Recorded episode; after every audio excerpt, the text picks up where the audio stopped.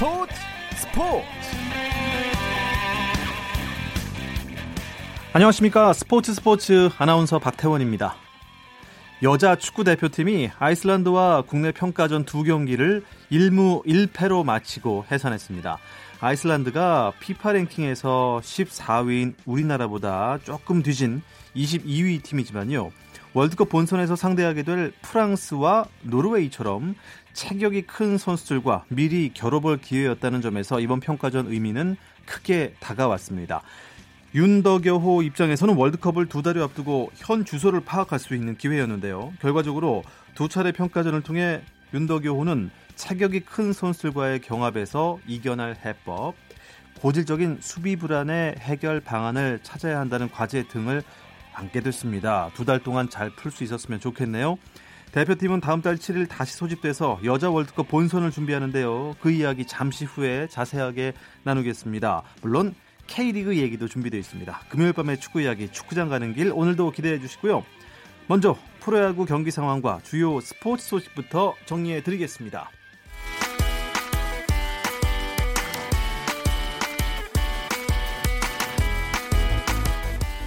프로야구 KBO 리그 경기 상황인데요. 오늘 두 경기는 지금 끝이 났습니다. 잠실에서 벌어진 LG와 두산의 경기.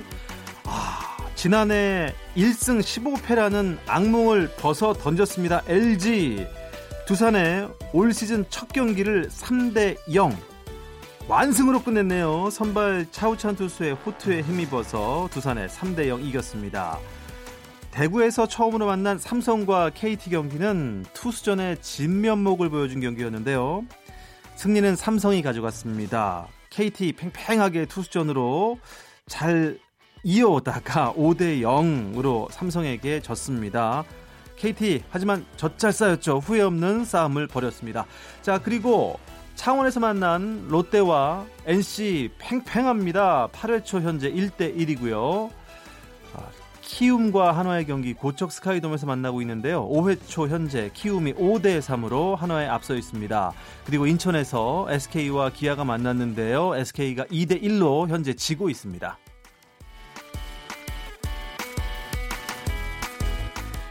미국 프로야구 메이저리그에서는 피츠버그 파이리츠의 강정호가 시카고 컵스와의 원정 경기에서 3타수 무안타 삼진을 두 개나 당했네요. 침묵했습니다. 강정호는 지난 6일 신티네티 레드전 이후 5경기 연속이자 13타수 연속 무안타를 이어갔고 시즌 타율이 1할 3푼 3리에서 1할 2푼 1, 2로 아주 좋지 않습니다. 소속팀인 피츠버그는 2대 0으로 졌습니다. 미국 프로골프 투어 시즌 첫 번째 메이저 대회죠. 마스터스 대회 1라운드에서 브룩스 켑카와 브라이슨 디섐보가 나란히 6언더파를 때려 공동 선두에 나섰습니다. 노장 필 미컬슨이 5언더파 67타를 써내 공동 선두에 한타 뒤진 3위에 포진했고요. 타이거 우즈는 선두에 4타차 공동 11위, 또 한국 선수로 혼자 마스터스에 출전하고 있는 김시우는 좋은 샷을 날렸는데 퍼트가 좀 따라주지 않아서 이븐파 72타에 그쳐 공동 29위에 자리했습니다. 올 시즌 팀 창단 사상 처음으로 포스트 시즌에 진출했던 남자 프로 배구 우리카드가 자유 계약 선수로 풀린 세터 노재욱과 센터 윤봉우를 모두 잡았습니다. 우리카드는 내부 FA 노재욱과 연봉 3억 7천만 원, 또 윤봉우와 연봉 2억 1천만 원에 각각 계약했다고 밝혔고 여자 배구 한국도로공사 배구단은 배유나와 자유계약 선수 재계약을 맺었다고 발표했는데요.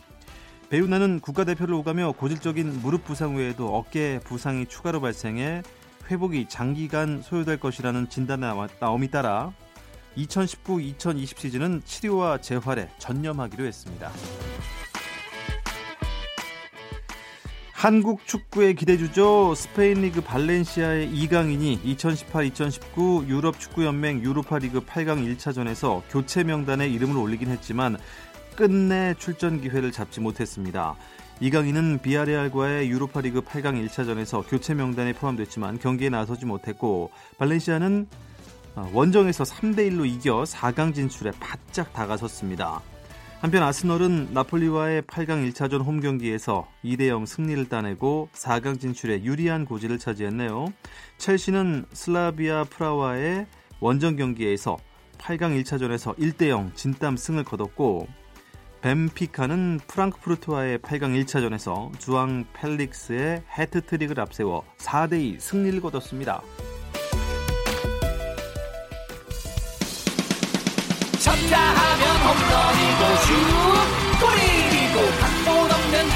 드라마. 그것이 바로 그것이 바로 손에 잡힌 우승 트로피. 목에 걸린 그 배달. 너와 내가 하나 되는 그것이 바로 그것이 바로 그것이 바로 꿈꾸던 스포츠. 꿈꾸던 스포츠. 꿈꾸던 스포츠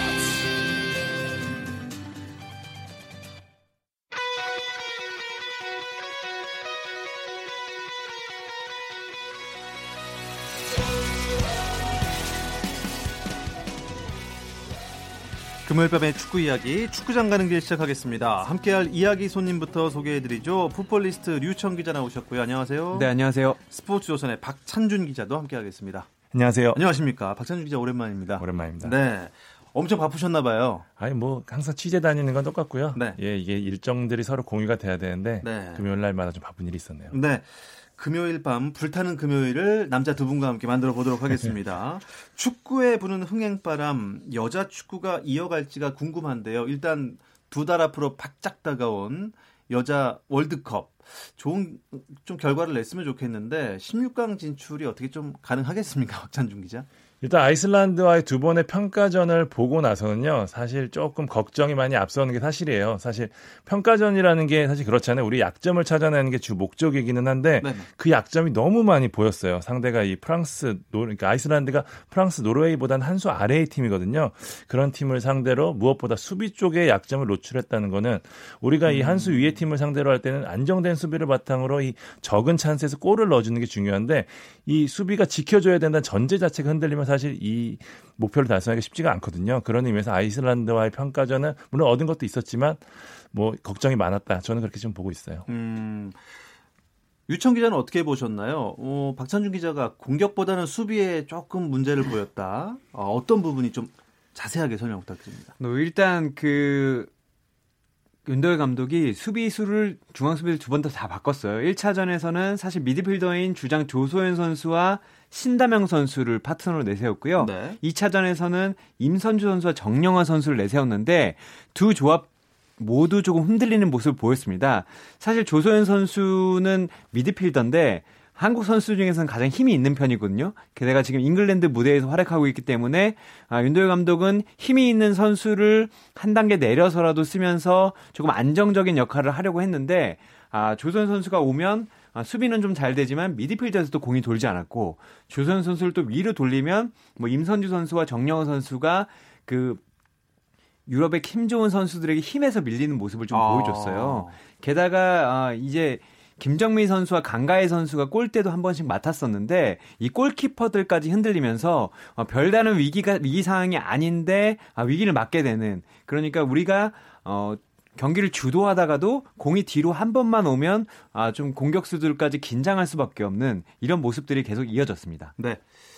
여러 선수의 이름을 유청 기자가 불러주셨는데 제가 죄송하게도 지소연 선수, 조서연 선수는 엄청 귀에 익은데 그 나머지 선수들은 좀 조금 생소한 이름도 있거든요. 그 베스트 11을 좀 짚어주시죠.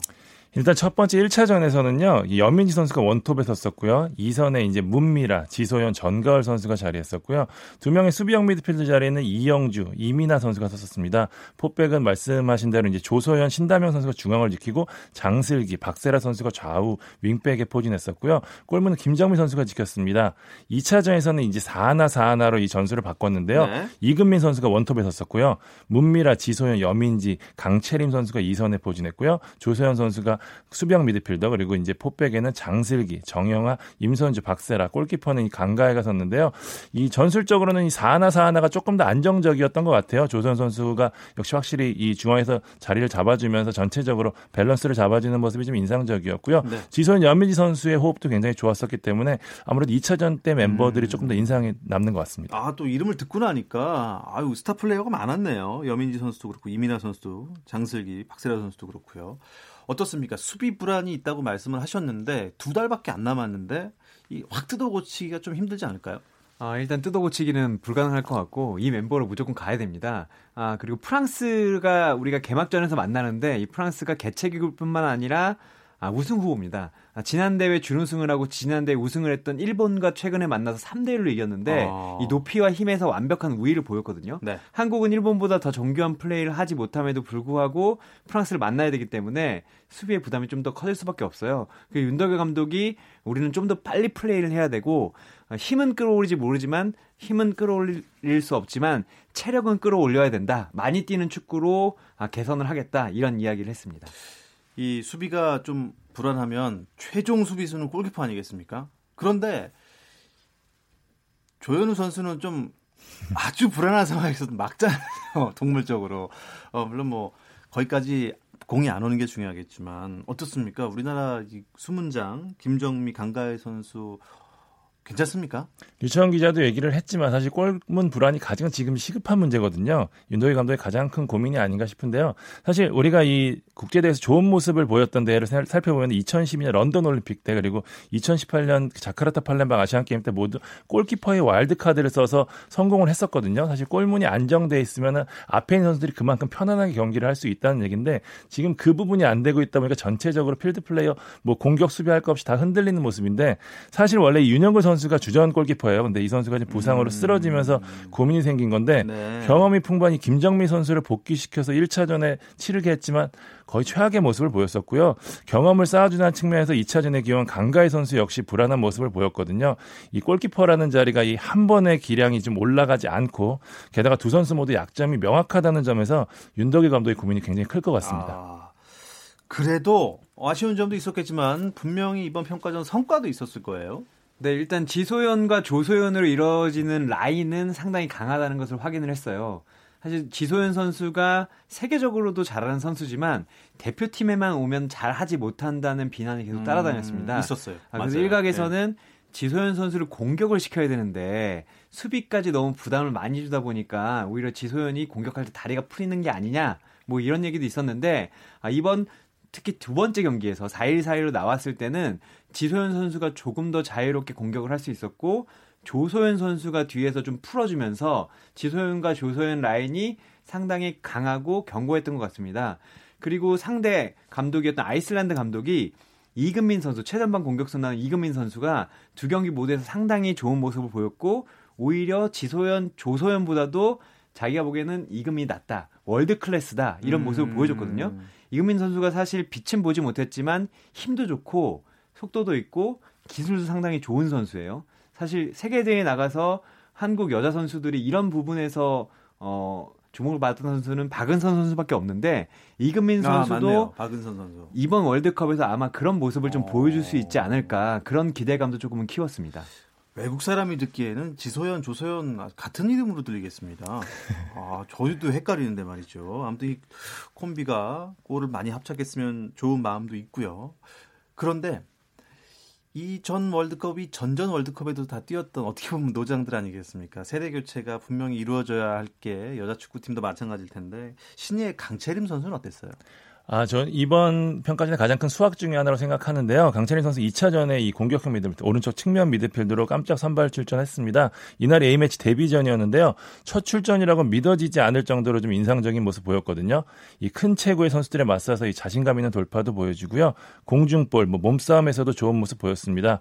특히 지소연 선수 골 도운 장면에서는 굉장히 센스도 좋았는데요. 네. 윤덕희 감독은 이 기술이 좋은 선수다. 기존 선수들 사이에서 충분히 능력을 보여줄 수 있는 강채린 같은 선수가 더 필요 필요하다면서 만족감을 표시했습니다. 음, 여자 축구 대표팀이 월드컵에서 좋은 성적을 바라는 게 어떻게 보면은 좀 너무나 큰 욕심일 수도 있겠어요. 일단 저변이 좀 열악하지 않습니까, 우리나라가? 다만 저변은 좀 열악한데 리그 시스템 자체는 좀 나쁘진 않은 상황이에요. 아, 그렇습니까? 왜냐하면 아, 이 정도 리그, 이 정도 순위의 나라에서 프로 리그를 운영하는 나라는 사실 한국밖에 없습니다. 그 여자 월드컵을 제패했던 일본도 네. 사실은 세미 프로거든요. 아... 고베 아이낙이라고 이민아 선수가 뛰는 네. 그팀 정도만 프로로서 완벽한 고용을 하고 다른 팀들은 뭐 낮에는 다른 일을 하고 밤에는 아, 또 축구를 하는 그 사회인 약간 예. 축구팀이군요. 그런 축구팀으로 하면서도 이제 세계를 제패했기 때문에 네. 어, 리그 시스템 자체는 나쁘지 않은데 다만 말씀하신 대로 조금 아이러니하게도 저변은 상당히 열악합니다.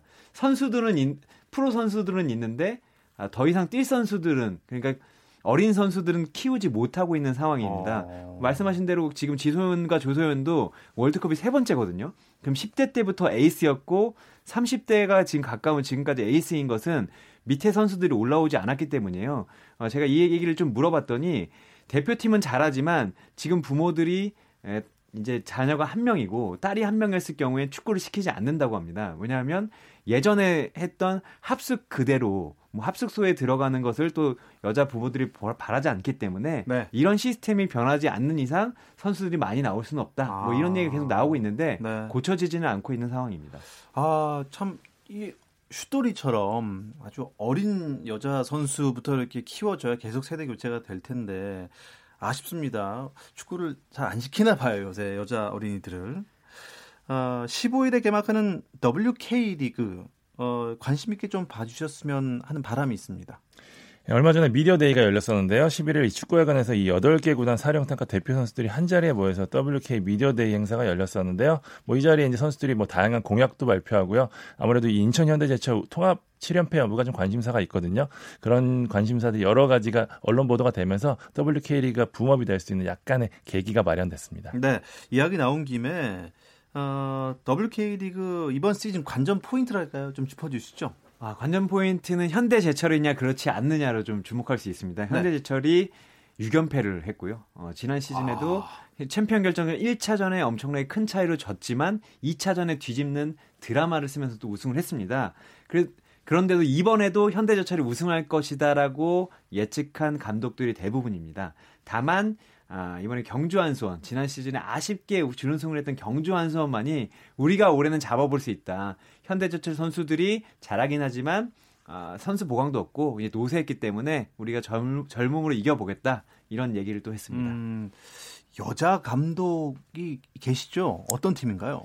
예, 이 보은상무 팀의 이 이미연 감독이 이제 WK리그의 유일한 여성 지도자인데요. 네. 2009년부터 계셨었어요. 이제 올해로 꼬박 11년째인데요. 최근 들어서 이 여성 스포츠계에서 여성 사령탑의 영향력이 강해지고 있잖아요. 뭐 알려진 대로 그 V리그 챔피언 결정전에서 우승을 달성한 이 박미 홍국승이명 감독도 아, 계시고요. 맞습니다. 네. 이 감독이 이 감독이 이제 이 미디어데이에서 박미 감독은 정말 대단하고 존경하는 선배라면서 이 나도 잘해야겠다는 책임감이 생긴다. 축구는 나뿐이기 때문에 더 잘해서 여정 여자 지도자들이 더 생길 수 있도록 하겠다는 이야기를 전했습니다. 네. 이 국내 리그를 통해서 우리 여자 축구 선수들이 다양한 경쟁뿐만 아니라 또 많은 이 팬들이 많아져서 아 나도 좀 우리 딸도 축구를 시켜볼까 이런 마음이 좀 생겼으면 하는 바람이 있습니다.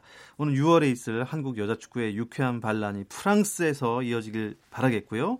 잠시 쉬었다 와서 열기가 뜨거운 K리그 이야기 이어가겠습니다. 어, 골이에요, 골이에요, 골을 기록합니다. 오늘 경기 놓쳤다면 KBS 1라디오 스포츠 스포츠 박태훈 아나운서와 함께합니다. 네, 그야말로 대박의 대박을 터뜨리고 있습니다. 국내 축구 이야기 나누고 있는데요. 스포츠조선의 박찬준 기자, 풋볼리스트의 류청 기자와 함께하고 있습니다. 이번 주는 아시아 축구연맹 챔피언스 리그가 있었기 때문에 챔스 경기까지 해야 했던 우리 K리그 선수들은 좀 많이 지치겠습니다. 어떻습니까? 네, 일단 화요일과 수요일에 이제 네 경기가 있었습니다. 말씀하신 대로 주말 주중 경기가 지금 2주째 이어지고 있기 때문에 상당히 힘든 상황인데요. 일단 화요일 경기에서는 경남이 2대 0을 이기다가 가시와에게 아, 가시마에게 2대 3을 역전패를 당했고요. 전북은 우라 원정에서 1대 0 승리를 거뒀습니다. 다음 날 벌어진 경기에서는 울산이 아, 지난 시즌 J1리그 챔피언인 가와사키 프론타레를 1대 0으로 잡았고요. 대구는 아, 돌풍을 일으켰지만 히로시마 원정에서 아하. 0대 2로 패했습니다. 아, 그랬군요. 아시아 축구 연맹 챔피언스 리그는 뭐 조별리그 반환점을 찍은 상태인가요? 네, 이제 세 경기를 치렀습니다. 이제 네. 총 여섯 경기 중에 조별리그 세 경기를 치렀는데요. 사실 올 시즌은 경남, 대구 이렇게 두 시도민 구단이 나섰기 때문에 아무래도 이 성적에 대한 좀 우려가 있었던 건 사실인데 아직까지 전체적으로 K리그 팀들은 기대 아, 기대보다 좋은 성적을 거두고 있는 게 사실입니다. 전북 지금 G조 1위 달리고 있고요. 울산 역시 H조 선두를 굳게 지키고 있습니다. 대구는 말씀해 주신 대로 이 산프렌체 히로시마에게 원정 경기에서 패하긴 했지만 음. 2승 1패로 F조 2위 달리고 있고요. 네. 경남이 문제긴 한데 경남이 지금 2무 1패로 승리가 없는 상황에서 G조 3위를 달리고 있습니다. 네. 어, K리그 네 팀 중에서는 전북과 울산이 조금 더 순항 중에 있네요. 네, 일단 전북과 울산은 아무래도 선수단이 좀 탄탄하기 때문에 그런 것 같습니다. 아, 대구와 경남도 좋은 경기를 하고 있지만 아, 뒤로 갈수록 체력적인 한계를 좀 느끼고 있는 것 같아요. 아. 게다가 선수단 구성 자체도 뭐이 뎁스라고 하죠. 이 깊이에서 두 팀보다 좀 차이가 날 수밖에 없습니다. 아, 예. 그리고 이 두 팀은 지난 시즌에 ACL을 치르지 않았고 ACL을 치르는 게 또 처음이기 때문에 이 전북과 울산보다 노하우도 떨어진다고 좀 볼 수가 있어요. 그런 측면에서 계속 갈수록 대구와 아, 경남은 좀 어려워지겠지만 어쨌든 자신들이 가지고 있는 무기와 경쟁력을 증명을 했기 때문에 제가 보기에는 조금의 운만 따라준다면 K리그 네 팀 모두 16강에 갈 수도 있는 음. 것으로 보고 있습니다. 시도민 구단으로 올 시즌 첫 아시아 무대에 입성한 대구와 경남 아니겠습니까? 이 대구와 경남만의 무기 뭐라고 생각하세요? 일단 대구 같은 경우에는 세징야 그리고 에드가로 이어진 에드가 선수 최근에 부상이긴 했지만 세징야 에드가 라인은 뭐 아시아에서도 토클래스라고 봐야 될 것 같아요. 워낙 뭐 파괴력 마무리까지 완벽하고요. 게다가 이제 뒤에 있는 국내 선수들이 워낙 많이 뛰어주면서 이 선수들을 잘할 수 있도록 받쳐주는 전술적으로 잘 포장이 돼 있거든요. 물론 이제 체력적인 한계가 오면서 앞으로 힘들어질 수는 있겠지만 잘 준비해서 그러니까 뭐 리그 경기를 어느 정도 로테이션을 한다면 하면서 뭐 이 세드, 에징, 에드가 세징의 선수를 잘 뒷받침한다면은 분명히 더 좋을 수 있고요. 경남 같은 경우에는 공격적으로는 거의 뭐 큰 문제가 없어요. 사실 지금 수비가 문제긴 한데 이 수비적인 부분을 어떻게 잘 해결하느냐 경남의 숙제가 될 것 같아요. 공격은 지금 매 경기 골을 넣고 있고 뭐 산둥, 가시마 같은 팀을 상대로도 모두 두 골씩을 넣었었거든요. 그러니까 요런 공격하고 그다음에 마지막 경기를 승점을 가져갈 수 있는 마무리 단계, 이 단계에 대한 경험이 조금만 쌓이면은 경남 역시 남은 세 경기에서도 반전을 일으킬 수 있으면 충분한 힘을 갖고 있는 것 같아요. 네. 어, 선수들 뭐 로테이션을 잘 꾸려야 막판으로 갈수록 대구와 경남이 좀 덜 힘겨울 것 같은데 말이죠. 주중에 챔피언스 리그 경기 치르고 또 주말에 또 리그 경기 또 해야 되지 않겠습니까? 네, 일단 토요일에는 제주와 전북이 맞붙고요. 어, 그리고 경남 대 상주가 맞붙고 성남 대 포항이 맞붙습니다. 일단 경남은 말씀하신 대로 주중 경기를 치르, 치렀기 때문에 체력적으로 좀 어려울 수밖에 없어요. 다만 아, 그나마 좀 괜찮은 것은 지난주 주말에 했던 서울 경기에서 로테이션을 한번 했습니다. 아, 근데 다음 네. 주에는 또 경기가 없기 때문에 경남은 어, 다른 것보다는 이제 마음의 상처를 좀 가다듬고 상주까지 좀 잡는다면 다시 반등할 기회가 좀 있을 것 같습니다. 네. 어떤 경기에 또 주목을 해보면 좋을까요? 저는 이 제주와 전북전 주목하고 싶은데요. 제주가 올 시즌 첫 홈 경기를 치르는 겁니다. 제주 월드컵 경기장 보수 문제로 이 초반 6경기를 모두 원정에서 치렀는데요. 성적이 좋지 않았습니다. 4무 2패, 현재 1승도 없이 10일이 달리고 있는데요. 없네요, 제주가. 네, 맞습니다. 예. 근데 내용 자체는 크게 나쁘지 않았어요. 그러니까 크게 밀려서 진 경기는 없었고 그다음에 거의 이길 수 있는 경기를 아쉽게 아하. 놓쳤던 부분들이 많거든요. 네. 홈으로 돌아가기 때문에 아마 전북을 상대로 뭐 동기부여가 잘 돼 있는 상태고 전북 역시 우라 원정을 다녀왔기 때문에 조금 체력적인 부담이 좀 있거든요. 그런 부분을 잘 노린다면 의외의 이변도 일어날 수 있는 경기다 저는 그렇게 보고 있습니다. 네, 지금 모든 팀 중에서 승에 빵이라고 써 있는 제주 절치 부심 할 거라 믿습니다. 그만큼 경기 더 재밌겠죠.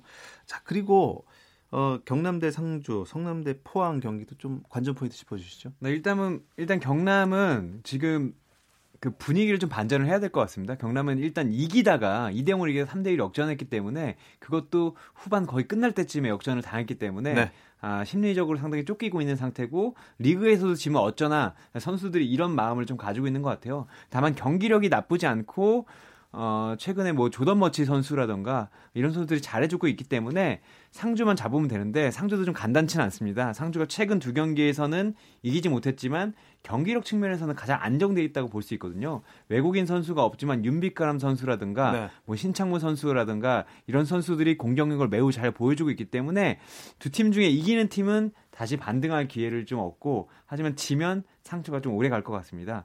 성남과 포항은 포항은 시즌 초반에 안 좋다가 지금 은근슬쩍 좀 성적을 올려가고 있고요. 그래서 성남은 어, 아, 포항은 성남만 잡는다면 제가 보기엔 상위권은 올라갈 수 있습니다. 다만 어. 성남은 경기를 잘하고도 계속해서 지거나 비기고 있는데 포항에까지 진다면 좀 전반기에 동력을 좀 잃을 수도 있다. 이런 위험성이 좀 있습니다. 아, 그러면 포항은 이번에 성남에게 지면 안 되겠고 성남은 포항한테 꼭 이겨야겠고 야 창과 방패 싸움이니까 토요일 경기 세 경기 아주 재밌을 것 같습니다. 일요일에도 세 경기가 예정돼 있죠. 어떤 경기 있나요? 네, 일요일 오후 2시 수원 월드컵 경기장에서 수원과 대구가 만나고요. 14일 오후 4시 춘천 송암운동장에서 강원과 서울, 그다음에 인천 전용구장에서 같은 시각 인천과 울산이 격돌합니다. 아 수원이 좀 처음에 기대했던 만큼 못해갖고 좀 아쉬워요. 그래도 지금 최근 들어서는 이제 베테랑 선수들을 중용하면서 지금 최근 세 경기에서 2승 1무로 좀 살아나고 있거든요. 대구가 히로시마 원정에서 확실히 지친 모습을 보여줬기 때문에 수원이 경기를 잘만 풀어간다면 대구를 잡을 수도 있는 그런 음. 경기라고 보시면 될 것 같아요. 울산은 지금 무패 아니겠습니까? 울산은 이게 원래 좀 공놀이를 잘하는 동네인가요? 농구도 그렇고 축구도 대박입니다. 아, 농구는 확실히 잘하는 것 같은데 축구는 좋은 선수들이 워낙, 워낙 많이 모여있기 때문에 네. 올 시즌은 지금 김동훈 감독 3년 차에 가장 좋은 스쿼드를 구성하고 있기 때문에 좀 잘하는 것 같고요. 네. 다만 울산은 지금 무패를 달리고 있고 심지어 ACL에서도 무실점을 달리고 있습니다. 아, 유일한 팀인데 네. 다만 울산이 지난 시즌에 잘 나가다가 쉽게 이길 것 같은 경기에서 항상 넘어졌어요. 울산은 이 인천만 잘 넘어간다면 이 기세를 제가 보기엔 10라운드 이후까지 좀 이어갈 수 있는데 지난 시즌처럼 다 이긴 경기 누구나 이길 거라고 생각했던 경기를 잡지 못하면 한번 위기가 올 수도 있다고 오. 생각합니다. 다만 뭐 전력 면에서는 네. 울산이 당연히 앞서 있습니다. 이렇게 항상 선두인 팀은 이렇게 적이 많아요. 어, 물론 1위를 노리고 있는 팀 서울 마찬가지겠죠? 서울이 이 slow start 이미지를 벗고 2위 달리고 있는데요. 사실 개인적으로는 이 첫 경기 포항전을 제외하고는 그렇게 인상적인 경기는 없었거든요. 그렇습니까? 그렇지만 이 상주전에도 이 밀렸던 경기를 윤빛가람 자책골 같은 게 터져가지고 운도 좀 따르고요. 그다음에 질 경기를 어쨌든 버텨내면서 승점을 쌓아가고 있다는 거는 굉장히 고무적이거든요. 이 뭐 꾸역꾸역 승을 챙긴다는 건 어쨌든 팀이 강해지고 있다는 반, 반, 뭐 반, 반등이기 때문에 일단 강원이 초반 상승세가 꺾인 상태이기 때문에 서울 입장에서는 이번 경기도 한번 승리를 노려볼 만할 것 같습니다. 네. 어, 강원 쪽에서는 이번 산불 피해 때문에 그 강원 팀들도 하- 어, 절치부심하고 또 이번에 또 뭐 시민들에게 뭐 도네이션도 많이 지금 부탁을 하고 있는 상황이라서 꼭 이기겠다. 아, 이런 말을 하고 있더라고요. 주말 그라운드에서 펼쳐질 뜨거운 열기가 느껴지는 오늘이었습니다. 축구 이야기 재밌게 나눴는데요. 풋볼리스트의 류청 기자, 스포츠조선의 박찬준 기자 두 분 고맙습니다. 감사합니다. 네, 오늘 스포츠 스포츠는 여기까지고요. 내일과 모레 주말 스포츠 스포츠는 9시 20분부터 함께 하실 수 있습니다. 저는 월요일에 돌아오겠습니다. 아나운서 박태원이었습니다. 스포츠 스포츠